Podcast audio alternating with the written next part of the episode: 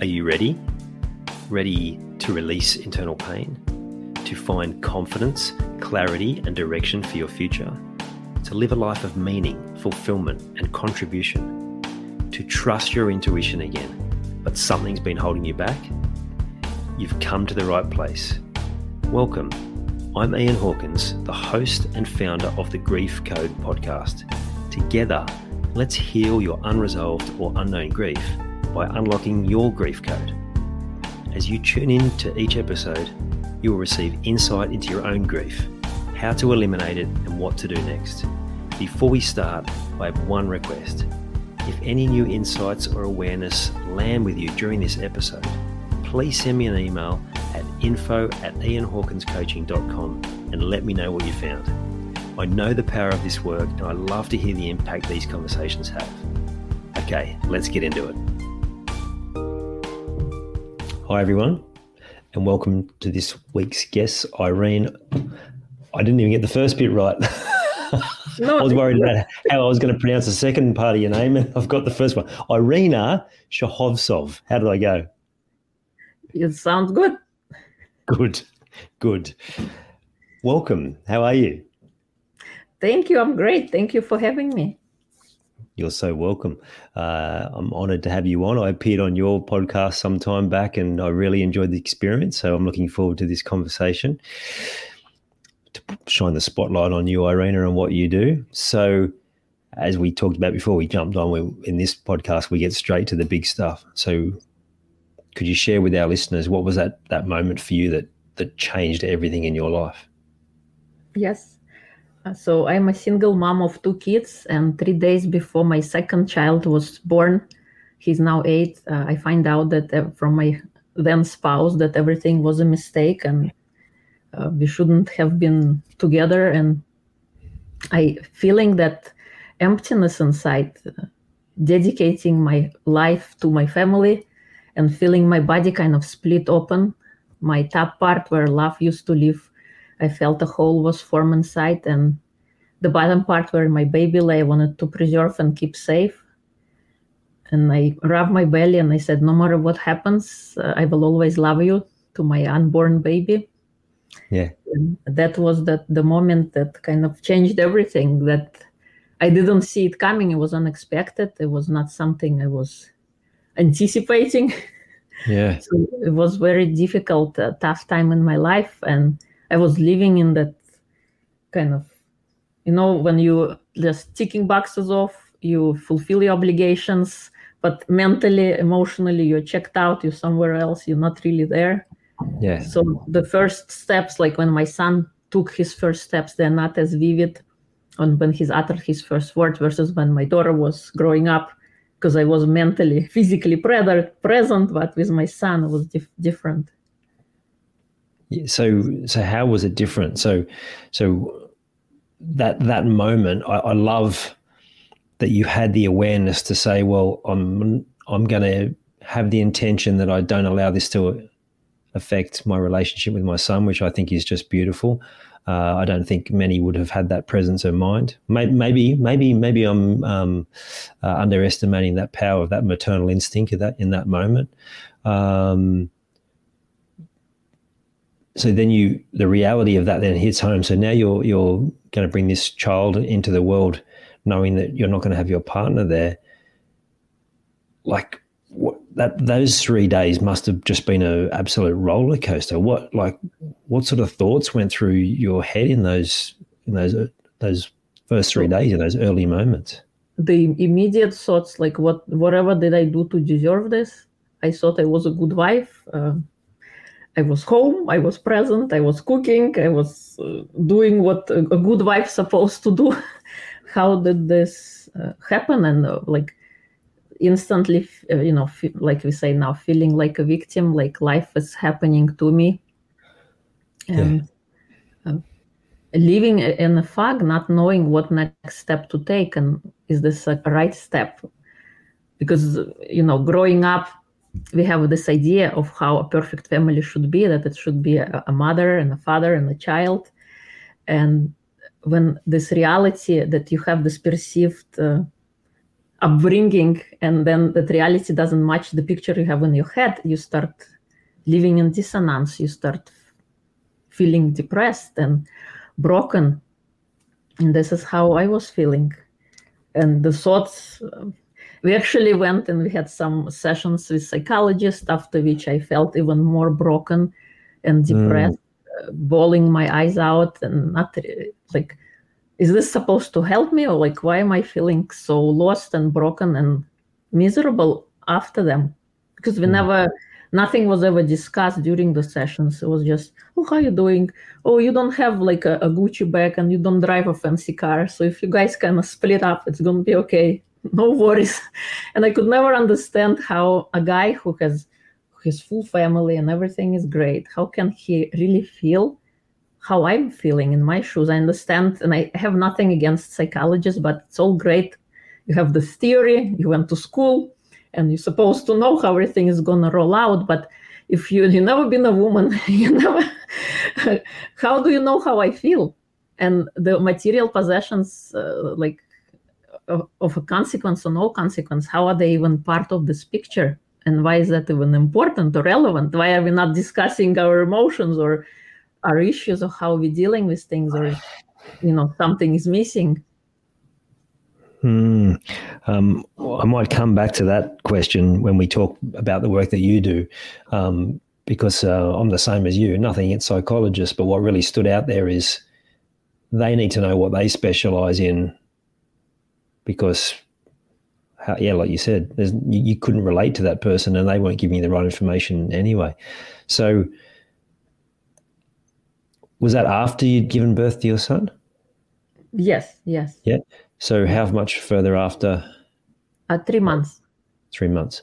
So what about that? Those. So at this this time when it's meant to be so joyful, you've got this new baby boy, but you're having all these other things going on. Like, what was that experience like? It must have been so difficult. Yes, I was bittersweet.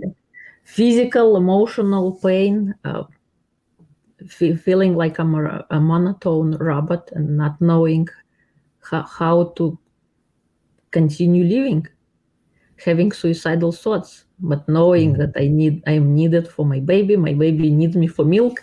I'm his resource right now. Um, but mentally checked out because the place, you know, how we have we create that perfect place, how we grow up, and this is how our life's supposed to be. And if that place is not there, I, I think I checked out. I mean, I, I was sane and everything functioning, but yeah. I wasn't really being present, like we say, like present in the moment. Um, I was, I think, pushing reality back and living, you know, how we live in denial and still hoping that we can, something still can be saved. Meanwhile, uh, sessions with psychologists didn't show that. They shown otherwise because there was nothing resolved or ever spoken. Uh, and uh, how like another explanation. If you sleep and you like you're covering the you're trying to pull the blanket over your head and you don't want to come out to the real world. And yeah. you feel like the blanket is being pulled away from you little by little. As as mm. you feel the land is kind of you lose the, your footing because for surety you lose the surety of your life. You've been part of this family. You knew who you were. You were someone else's wife. You were someone else's mom and you had that s- statue in life how you see yourself where you are going who you are being. And now all of that kind of whimsically kind of disappears and you have to discover who you are again. Mm, wow. So actually, because you've referenced that a couple of times, it's like you know how you, the ideals of what you thought life was meant to be, based on what you'd grown up um, having role model to you, and then suddenly having that identity ripped away. Is it almost like that's the like yes, there's the grief of of um, of loss, but also that that grief of like, well, who am I now? yes yeah as they say midlife crisis when and oftentimes we go through life we have different masks like this is how i am at work this is how i am at home this is how i am with friends and we live with those masks but then came a point in life where no mask was suitable because none of them fit anymore. And you kind of uh, asking yourself this question like what do i want out of life? What's going to happen now? I had this picture and i thought this is where it's going to go. Never in a million years i imagined i'm going to be a single mom. That didn't yeah. ever enter the picture. Uh, because uh, I had an idea that I'm gonna be it's gonna be a family, a big family, and it's all gonna be happily ever after. but history stays silent. What happens after happily ever after? so that that uh, that kind of uh, it was difficult uh, living and in the past i used to cry uh, talking about that subject but given how many years have passed and how much work i've done on myself and reading books and uh, doing the work, I'm now able to speak with you. And you see smile on my face, like I'm, I'm excited about it. I'm not excited yeah. about it, but I just this is the person who I am. I, I look at things and see a silver lining or a positive lesson from an experience as opposed to because any side, any story, any situation, we always have more than one side but oftentimes we only see the one side our ego side what is like kind of standing in front of us and triggering us. We never see maybe there is another way. Maybe there is something else happening that we cannot see right now because we are so overcome by our emotions by our anger by our grief or loss because different people experience different things how they deal with those things. So sometimes mm. it becomes difficult and when I was there, I didn't see, I only saw that one side that I am a victim and I'm being punished for something that I don't know what, what, what crime have I committed. That, oh, yeah, wow. Um, so for the listeners, uh, Irene has done a lot of work in this space and she's now a coach herself and she's done a lot of healing work around this. So the awareness she has around this whole thing is going to be uh, far more clear than what most would. But um, for the benefit of the listeners, also, Irina, I want to bring us back to more of what you're experiencing because that's where we find the gold, right? But also really highlighting that whatever you're going through, it's possible to come out the other side, like you said, to find to find that excitement back in your life and the joy that just disappears at that time. So there's a, a, lot to unpack there in that in those early stages. That the thing that came to mind was, okay, so you've had this moment with your son three days before he's born and be- before you meet him physically. What's your relationship like with your children now as they're older, and what impact do you see from that time on on what that relationship um, was at different times up leading up till now? Well, I think ch- children is the best thing that happened out of the whole relationship. Uh, with my son, I feel he's very compassionate, genuine soul. He ne- he will always express how he's feeling, so you are never in doubt if you are upsetting his feelings. He's very articulate in his emotions, and I didn't teach him that. Uh, but or, we, we have a, or, um, or did he get that when you spoke to him three days before he was born? I know. Anything is possible. Sorry, keep going. But yeah, and uh, and with my daughter, I feel she had the the brunt of it, the most difficult uh, situation because she was an only child for five and a half years, and then when the son was born dad left and i turned more towards my son and she i think was missing that connection with me. And it's it's, it's been difficult of on her i think that you know.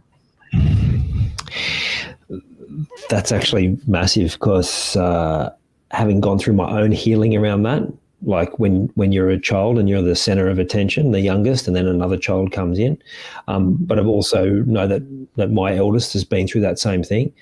So that's that's just a, a grief that older kids experience because of that separation from what they have known.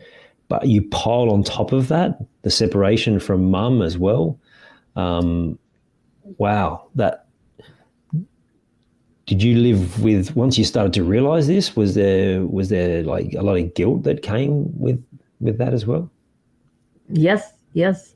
There are always, uh, you know, they don't give you a, a, manual when you have kids, and no matter how many books you read, they're not really gonna help you. It's like action. Uh, they, uh, how you call it? You learn on the job, as they say. yeah. as you experience every single situation, and it's been a, a difficult uh, journey, and sometimes it's hot and cold. We could be having a, a conversation and then explosion, or five minutes later, like nothing happened. And uh, I think it was difficult on her part as well. Uh, first time she tell, told me that she loves me when she was when she was 10 years old. Wow. before before that, it was nothing nothing to that effect. Mm, wow. Did you know that consciously at the time that she was not saying it?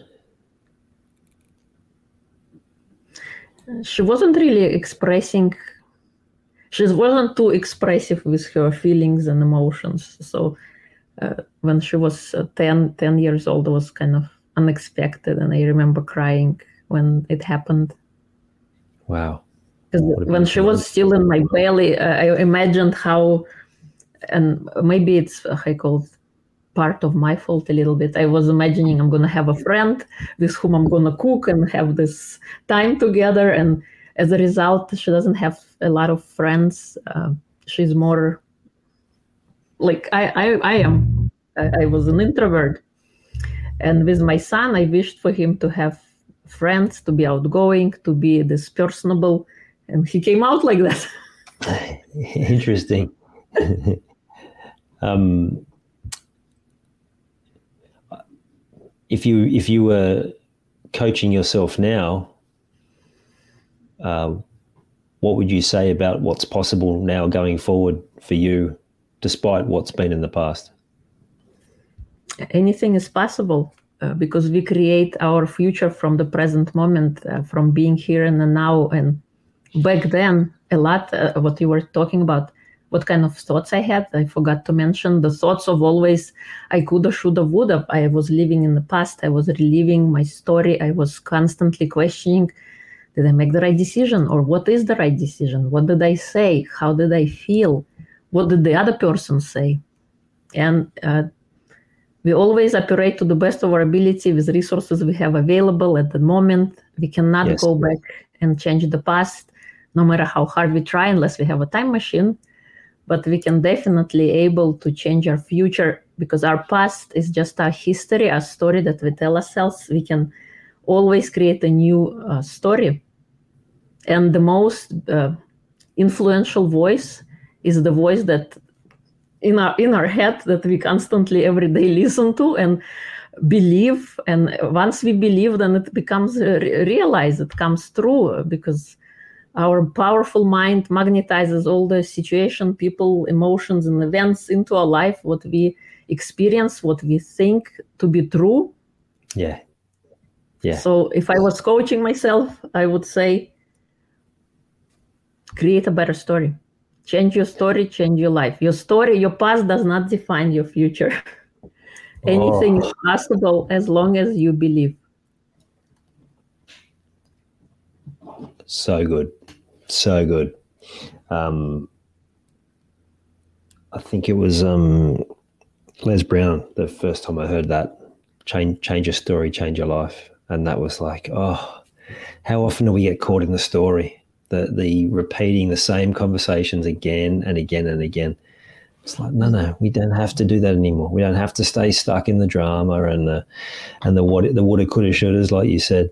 Um, that's really powerful, Irina. Thank you for sharing that so I, I was I was drawn to what you said there.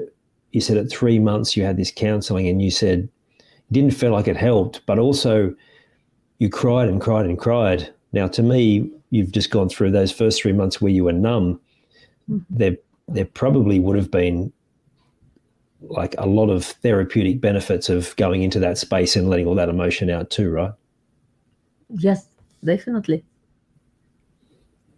and do you feel like that was a something that was able to create change, or did that not really help you to to do anything differently at that point?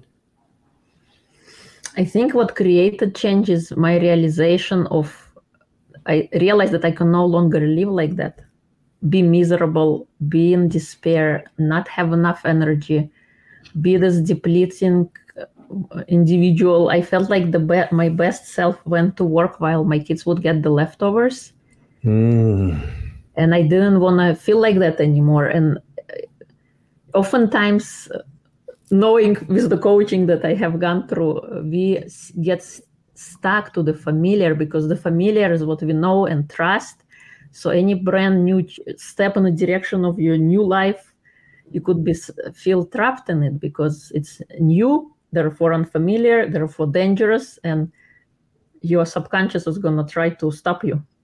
So I think it's uh, making that decision and realization that however I was living wasn't working. The practices that I had, the habits that I had in my life didn't work and I needed to change something. I didn't know how I'm going to change it, but I kind of I got fed up with the way I was living and being and having a constant rush. I was I would drop off one kid in nursery, another one in school or kindergarten and rush to get to work and it was a constant uh, day rushing all the time and one day I missed my train by a minute and I started crying on the train on the platform and asking myself this question where are we rushing to?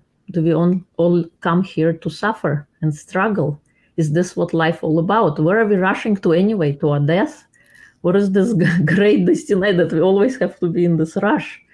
Mm-hmm. And that that point kind of was another like a wake up call that from that point I decided that I needed to change something.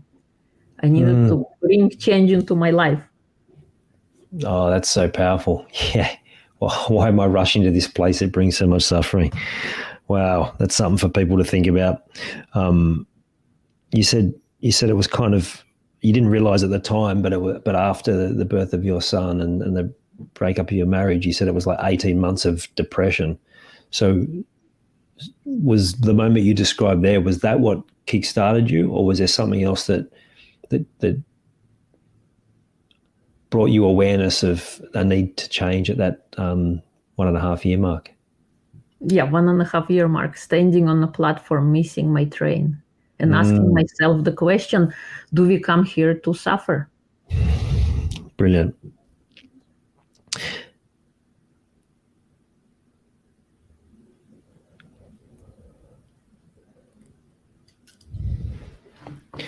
So many uh, different places we can take this now, Irina. Um, when you talked about you had this certainty or this surety that you that you mentioned around where your life was heading. At what moment did you realize that okay, I can create new certainty, I can create new surety around what my future looks like? Was that you talked about rewriting the story. Like, was there a process that you were taken through by someone? Did you get help to rewrite that story? How did it unfold for you? I think this this is over a course of some time and uh, me uh, introducing different practices. Uh, so my recovery process after breakup started with me first taking a walk in the morning and like Tony Robbins has his power hour, spending yeah. the first hour of the day setting intention uh, uh, what I was doing, I was walking around a track, a race track, and I was visualizing and telling myself how I want my life to be, where I want, I want my children, what kind of activities I want them to do, how I want to be feeling. And believe it or not, some of it already came true. Yeah, I do. but uh, it was a process uh, of me introducing different habits uh, over time. So first habit was walking in the morning, uh, seeing the sunrise, being present when the day is being born, and feeling like I didn't miss anything. And mm-hmm. walk could sound so simple and so inconsequential, but for me it was my first step into a direction of my new life. I didn't have a picture of of my path where it's going to go and uh, how I'm going to be, but that was the first step that I took was working and then little by little addressing different needs like uh, physical health. I turned vegetarian. I listened to a PhD professor um, speaking on a podcast, and from a chemical perspective, what happens uh, from the process of digestion. And I got so inspired that I decided, let me try that. And as a result, I lost 10 pounds, which was not uh, in intention. Intention was to take care of myself better because there was nobody to take care of me. And then uh, other practices I implemented was learning how to sing, getting a voice coach, and being able to open up my voice, singing what I couldn't speak, joining Toastmasters, uh, being able to do public speaking and being here with you today i was an introvert.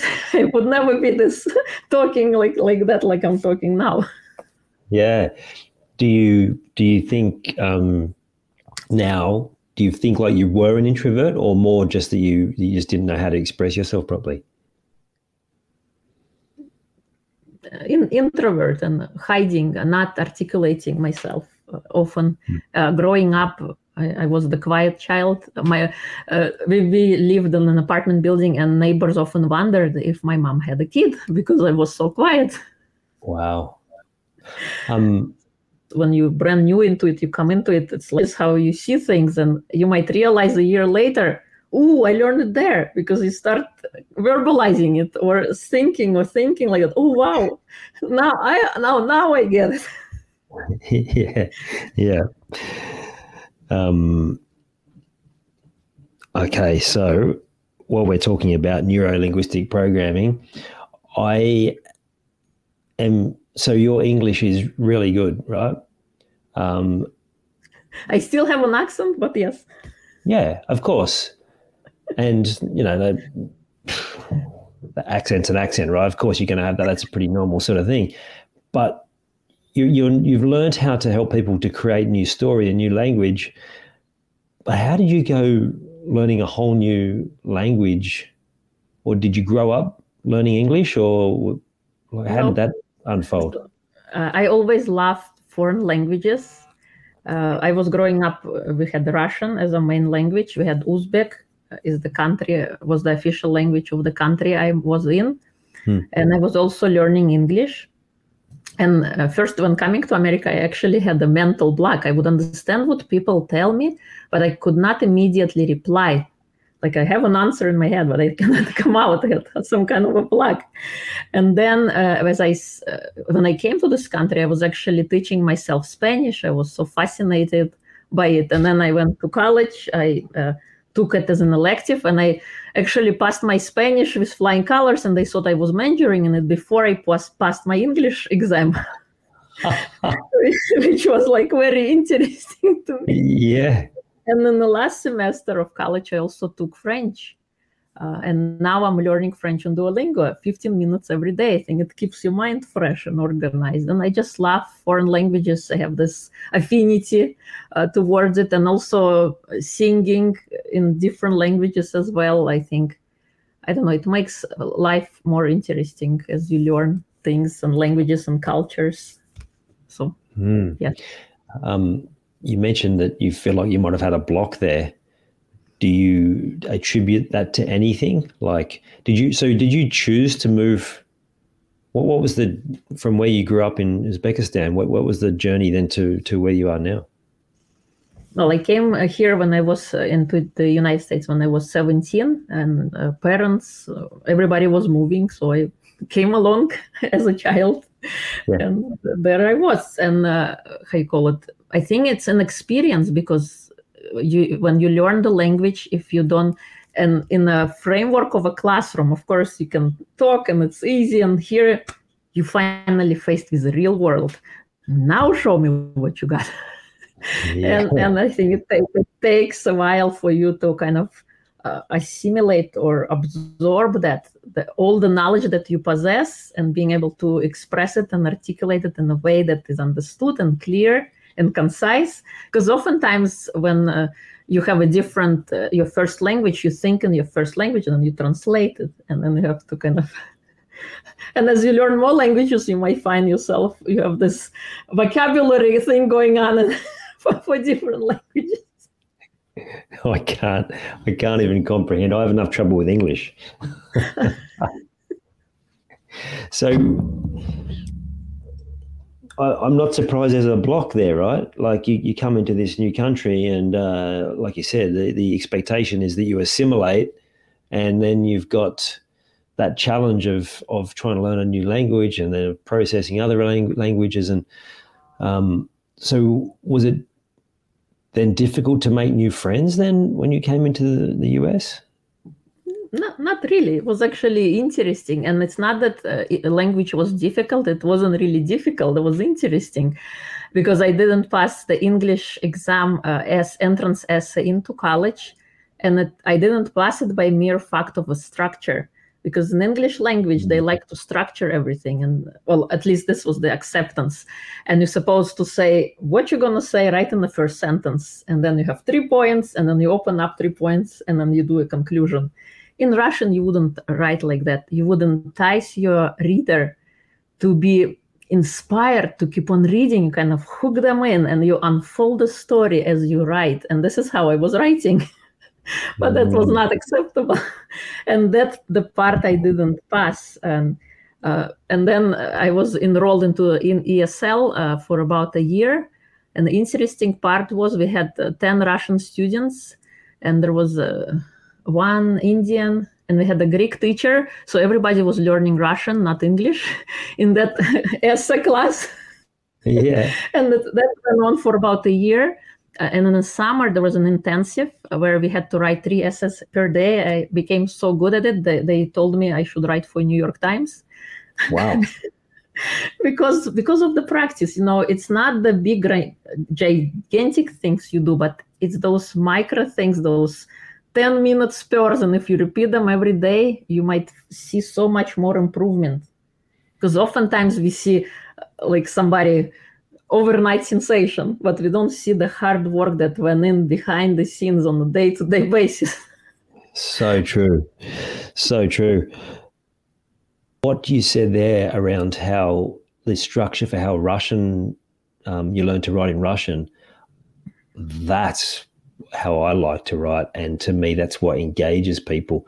And unsurprisingly, it sounds like the uh, US system and the Australian system similar. It mm-hmm. almost sounds like it takes us away from something that works and then creates some structure that is actually keeps us stuck. Like we want to be inspired. Of course, yes, let's start with the inspiration. I love yeah. that. So so do you still bring that element into your writing now? Definitely, of course. I discovered this, uh, I call it, affinity for writing this year as I uh, uh published two books, Soul Parent in April, and then not Soul Parent, Sacred Surrender, then Revolutionary Leaders in July, and now next Friday, December 9, Soul Parent book launches. And it's been an incredible journey of uh, uncovering and I think writing is so therapeutic. Putting your thoughts on paper, you might not realize how how many stories we often think, oh, we have nothing to write about, but there are so many stories that we all possess, and sometimes it's not your college degree, but your life experience that is not documented anywhere, and you get to share your message. Uh, uh, your lessons and sometimes what's it took you 20 years in experience you could let the reader know in a matter of a chapter or in a matter of 10 paragraphs they can learn uh, the whole story and lessons learned and things experienced. Much much like podcast right? It's it's healing for the people going through it like for both of us here and then also for the listener. In the book it's the same. It's a therapeutic process in yourself to get your story out to have the courage to tell it and then and then share it. Uh, and then it's also there's a transformation element for the reader as they can relate to all the all those different elements that that you shared as well. So is that of all of the mediums that you have is does that is writing your favorite then? Podcasting, writing, yes, speaking, all of them. communication. Communication. Singing. Okay, so of all of those elements of communi- communication, is there one that lights you up more than the others? singing. Singing. Okay. Tell me more about that. Like, what is what is the joy? Why is it so joyful? The singing. I think it opens up something inside because in the moment when you sing, you become present.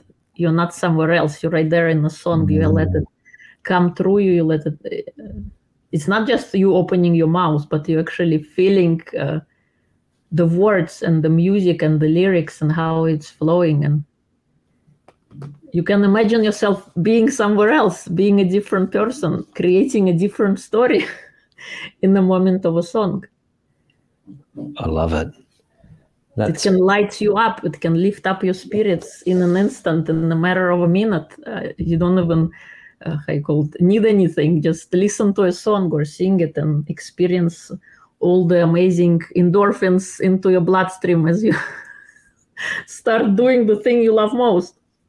Oh, yes, so good. Presence, uh, tap into the feeling, the flow, and then you are transformed by the music. Um, wow. That's a great, great metaphor for life as well. The more you can bring those four things in, um, the better life will become. So, how does singing then come into your coaching, or does it come into your coaching? Not yet. Not yet. I, I hope to combine it in the future.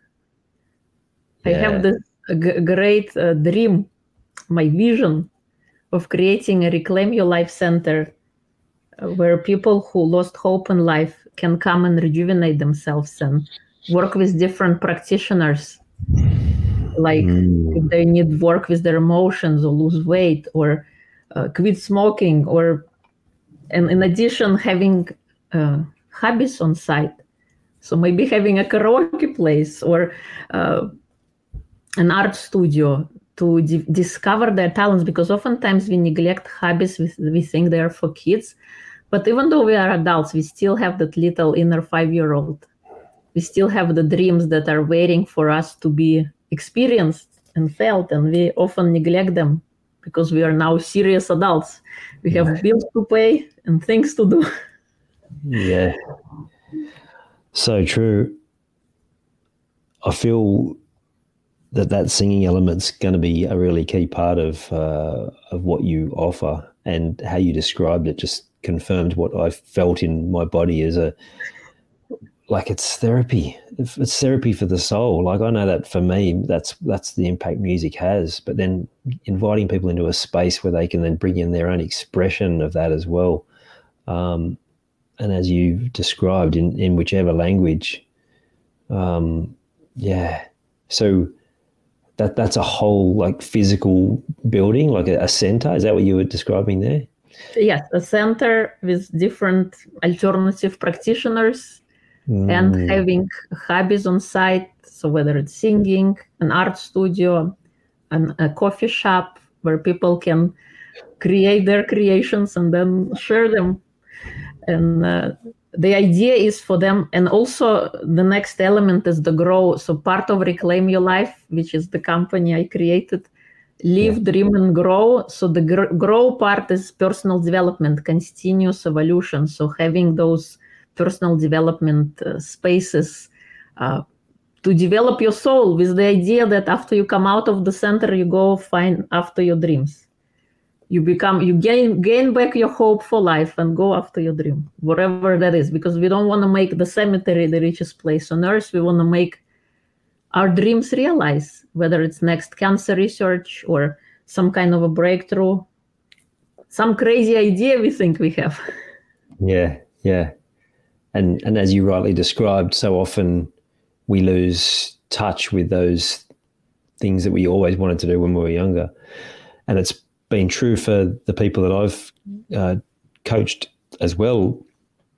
Is bringing back those activities that bring us joy, the childlike joy, more more play, not not because it has to have an outcome, not because it has to be improved, just because of what it is and what it brings to us. Um, oh yeah, I, I would uh, highly endorse a center like that. I love it, Irina. we talked before about psychologists, and and and I'm with you. I, I've I've had my children have seen psychologists. Uh, I've got great friends who are very good at what they do, and at the same time, I've also had people like you described who have, have been to a psychologist and and they've talked about different things, but they've not necessarily got into what they need to get into. And when you were talking, what dawned on me is like it's it's not psychologists that are the problem. Not that I'd ever thought they were the problem, but it's it's having clarity on who it is that you help. Because if there's not an alignment there, if you're not sure what it is, like you said, if it's not from personal experience, then there's not going to be the right fit, and you're not going to get the results as you as you experienced, right? So through that lens, from your own experience, how are you now helping people like you were in that particular stage of your life? How do you help them from your own experience through all of those different things that you've learned when they come to you and they and they are a single parent that that now wants to make change?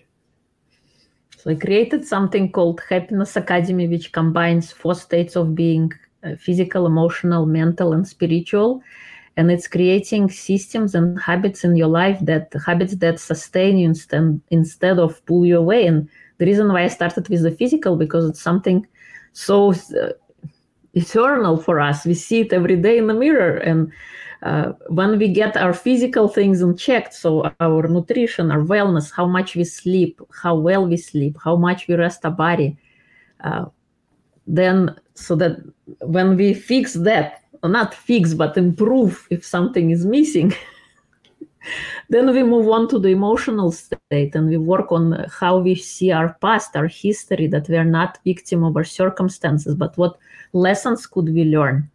And then implementing practices of meditation gratitude and forgiveness because it's the daily habits that just like we brush our teeth every day we want to have good oral hygiene all those practices of meditation is having clarity of your mind and forgiveness is uh, like dropping a heavy bag of any grudges that you have on a, on a given day. If you have a bad conversation and you go back you go to sleep with that still ringing in your mind? What kind of day are you going to create the, the next morning? The same miserable day because you're still going to remember that. What if we create a practice of a daily forgiveness before we go to bed and gratitude even in the midst of despair there are always things to be grateful for. There are always things that are working. And it's always easy once we pick a thing that's working we suddenly remember a second a third or a fourth thing that is working because we are directing our attention to that particular thing and our mind is so focused. As a servant wants to prove us right is going to bring us more of similar uh, qualities to remember. And uh, then we concentrate on our mental health and dealing with any uh, things that is holding us back. So I in, integrate uh, NLP as well as personal experience in how to create change. And then self-love component is so important. Oftentimes growing up, we think it's being selfish, but we do need to be selfish if we want to bring the best version of us into the world, the kind of that shows up for our kids, for our co-workers, our bosses, and people around us. If we forgot to take care of ourselves, what kind of uh, raging lunatic is going to come out and? yeah. so we work we work on those uh, things how to implement self-love practices into your day-to-day living and then discovering your hobby i think hobbies are important uh, as as part of my journey i learned singing and public speaking and i painting well painting was always my hobby and kind of remember and got more into it.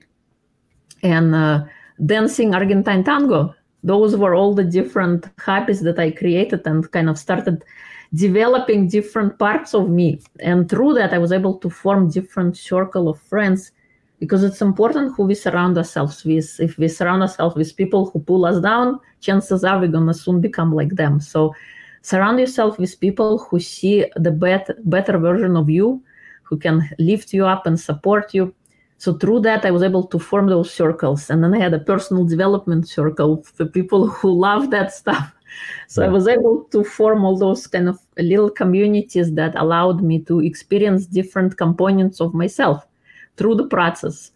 So that's what I encourage and help people do. And then finding their gift, whatever the gift it is that they have, and then sharing it with the world. It could be nothing for them, but it could be a great deal for someone else. So finding what it is, like an Maslow hierarchy of needs, when you fulfill your earthly desires, your possessions, your physical and mental and emotional health. We have that self actualization right on top of it and being able to see how can I serve, what can I do better.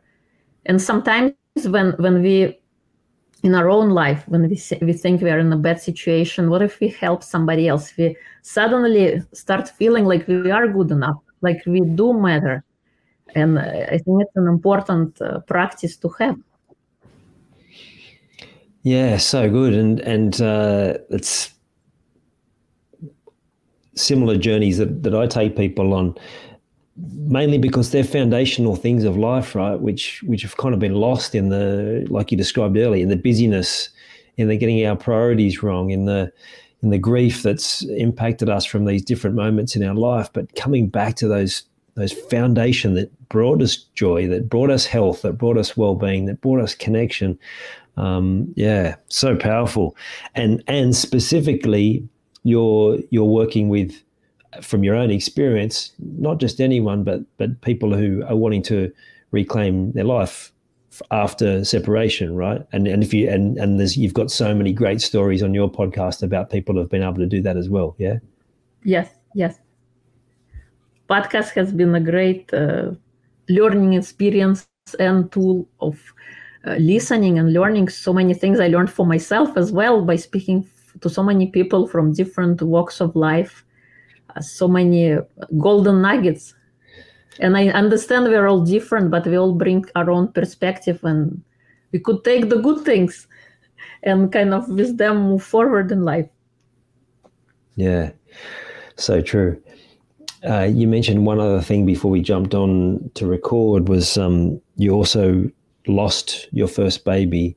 Um, are you okay if we, we talk about that as well? Yes.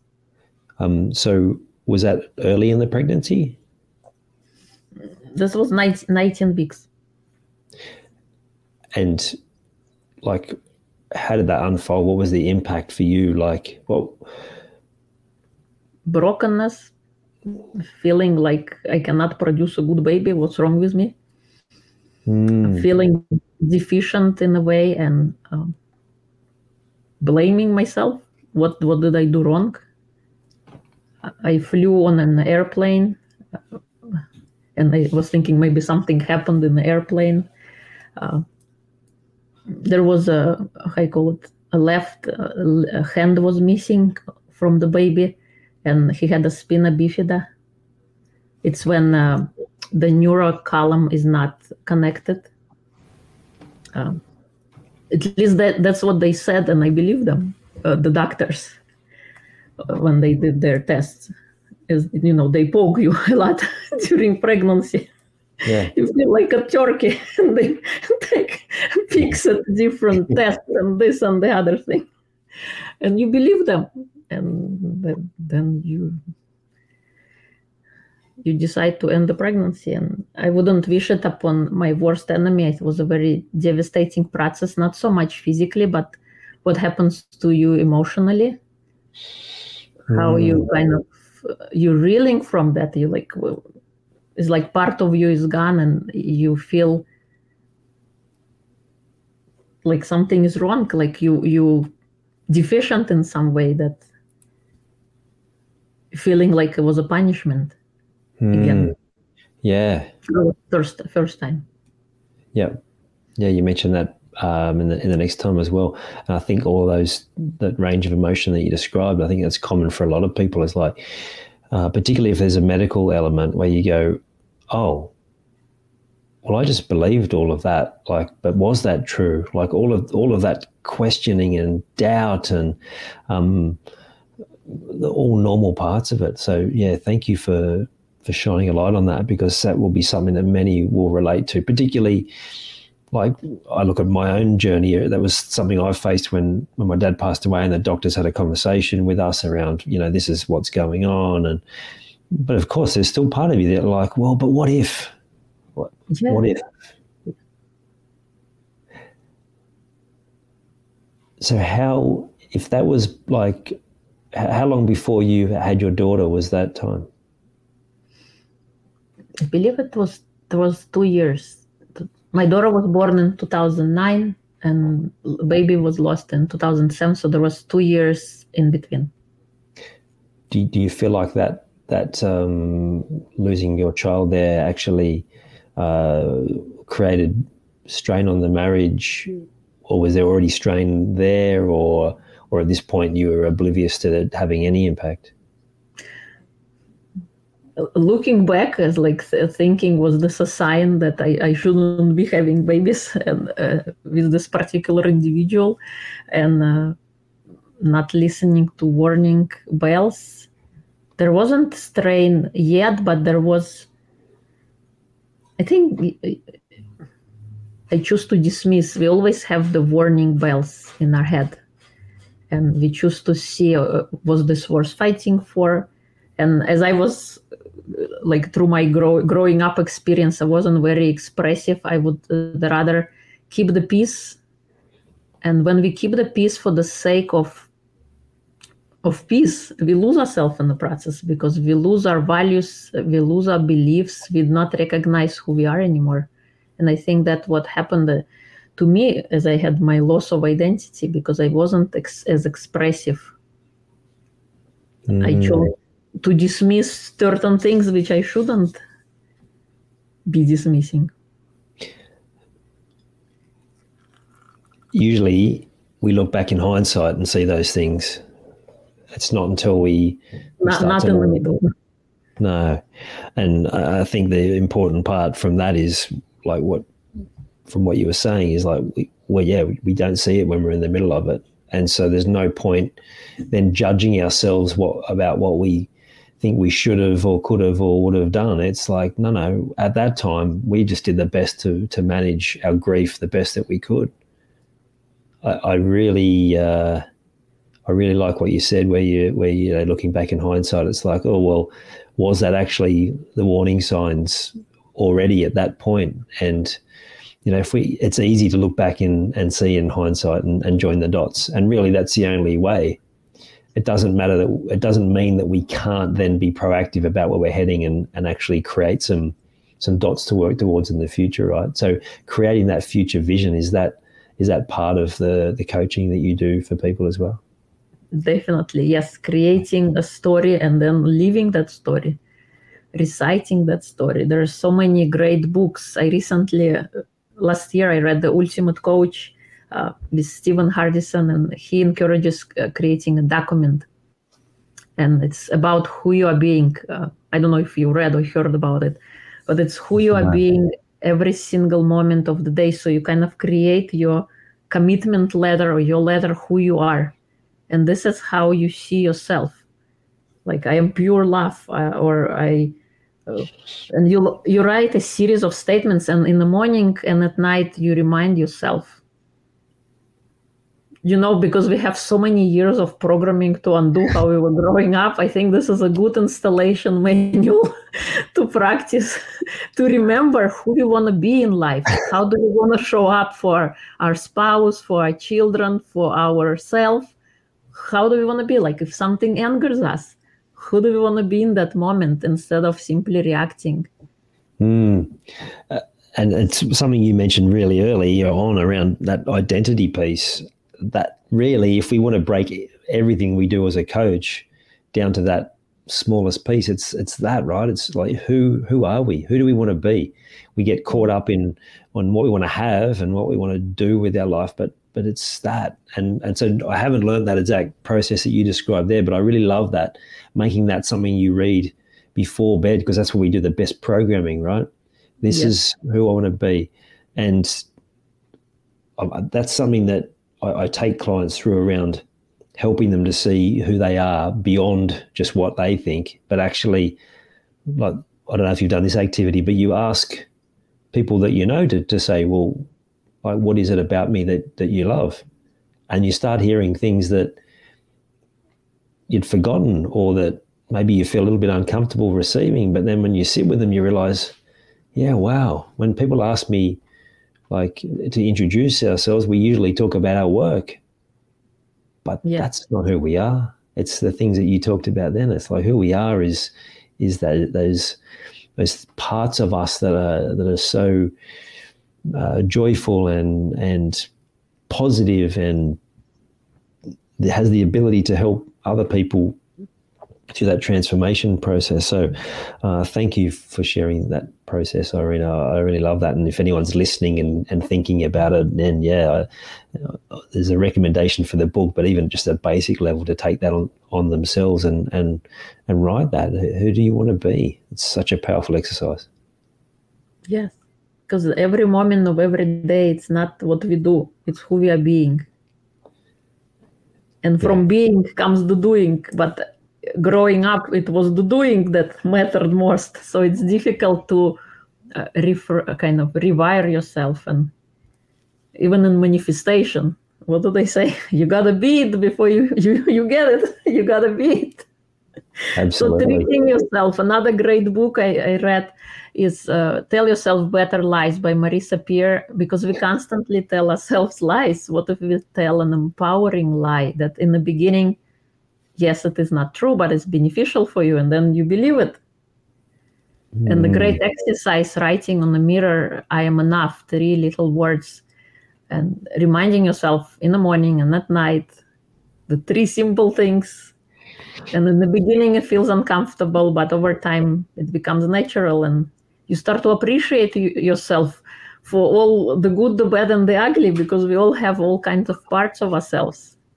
And mm, oftentimes mm, we are our own executioner and our own judge, all wrapped into one. So true. Um, when when you were talking about that that statement of "I am enough," uh, it made me think of what you were talking about before. Is when you when you in those moments of grief, when you start to question all those different things, really they're just more evidence that we're creating in our head where we're not enough. Yes. Whereas if we just realize that we are in every given moment and and that's not life's not about trying to pick to pick apart what you could have done better. It's just coming to that realization. Um, yeah. You you mentioned something at the start which we we kind of shifted away from but you, you mentioned how well, this moment in your life was such a negative, but it also ended up becoming the most positive. So, tell me a little bit about the the positive things that have come into your life as a result of having gone through all of this different these different moments of grief. I rediscovered who I am. I discovered pieces of myself I didn't know I had. I, I became an extrovert. I discovered my voice uh, I was able to share my story. Um, I became a writer, which I never thought I could, but here I am. Uh, I created a podcast without having no prior knowledge. So ability uh, and ability to create things from our, from nothing, by with having an idea and then having people believe in that idea and going with it, even if it might feel crazy in your head. but if enough people believe in it and if you have supporters, then anything is possible. So I think it's the realization that breakup or divorce doesn't have to be the end. It could be the wake up call to finally live your life how you imagine it to live. You don't have to uh, succumb. We always, in any situation, we can either, any struggle, we can either succumb and give up, and we can raise up like a phoenix and uh, embrace our challenges and persevere, go through them, and discover there is something beautiful is possible on the other end. But it's all a matter of our beliefs and the stories we tell ourselves. But nothing is impossible. Anything can be changed. We just need to make a decision. And oftentimes, that decision is the difficult part because, as I mentioned earlier, our subconscious mind likes to keep us safe, and anything new is considered unsafe and dangerous. And just like learning a new habit if you're trying to lose weight, oftentimes you find it difficult. You know you have to go to the gym, but getting yourself there is another story. so we gotta break it down, chunk it down into small, tiny steps. Another great book is Atomic Habits by James Clear that helps do that uh, by dissecting our goal into small, manageable chunks and making the uncomfortable comfortable to make our subconscious mind familiar with an activity. So tying our shoelaces before even talking about going to the gym, just tie your shoelaces every day. And then as you uh, get through it then add additional micro step on top. And this is how we can kind of embrace change and move forward slowly. But it's in the tiny increments that the most change occurs. Mm, that atomic habits book is uh, something that i've heard a lot of people talk about so well worth it uh, listeners out there to to checking that one out um, this just came to me and it's not a question that that uh, I think I've asked before, but it must be important for you. Is there someone from your past that you'd love to give a shout out to who really was so influential and supportive at a time when you most needed it through this journey? My mom. My mom was with me through this journey and helped me with my kids and raise them and be there physically for them and emotionally. So I want to thank my mom for being oh. there. I love that. So great. Make sure make sure you play this part to her, won't you? I will. uh, she must be so proud of the woman that you've become today and, and the mother you've become. Um, what a what is there a better gift than than being the best version of ourselves? Is there a better gift to give back to our to our mum than that? Yes, yeah. Sometimes it takes time. Yeah, true. Very true. Um, Irina, where can people find out more about you, what you do, and, and if they feel called to come and do some work with you? So my website is irinashehovsov.com. My YouTube channel is Happiness Academy. On Instagram, I am uh, podcast as single parent success stories. And you can hear it where you hear listen to your favorite podcast shows on apple spotify and so on. Uh, facebook linkedin tiktok uh, also reclaim your life and linkedin is my name i hope you enjoyed this episode of the grief code podcast thank you so much for listening please share it with a friend or family member that you know would benefit from hearing it too if you are truly ready to heal your unresolved or unknown grief, let's chat. Email me at info at ianhawkinscoaching.com. You can also stay connected with me by joining the Grief Code community at ianhawkinscoaching.com forward slash the grief code. And remember, so that I can help even more people to heal, please subscribe and leave a review on your favorite podcast platform.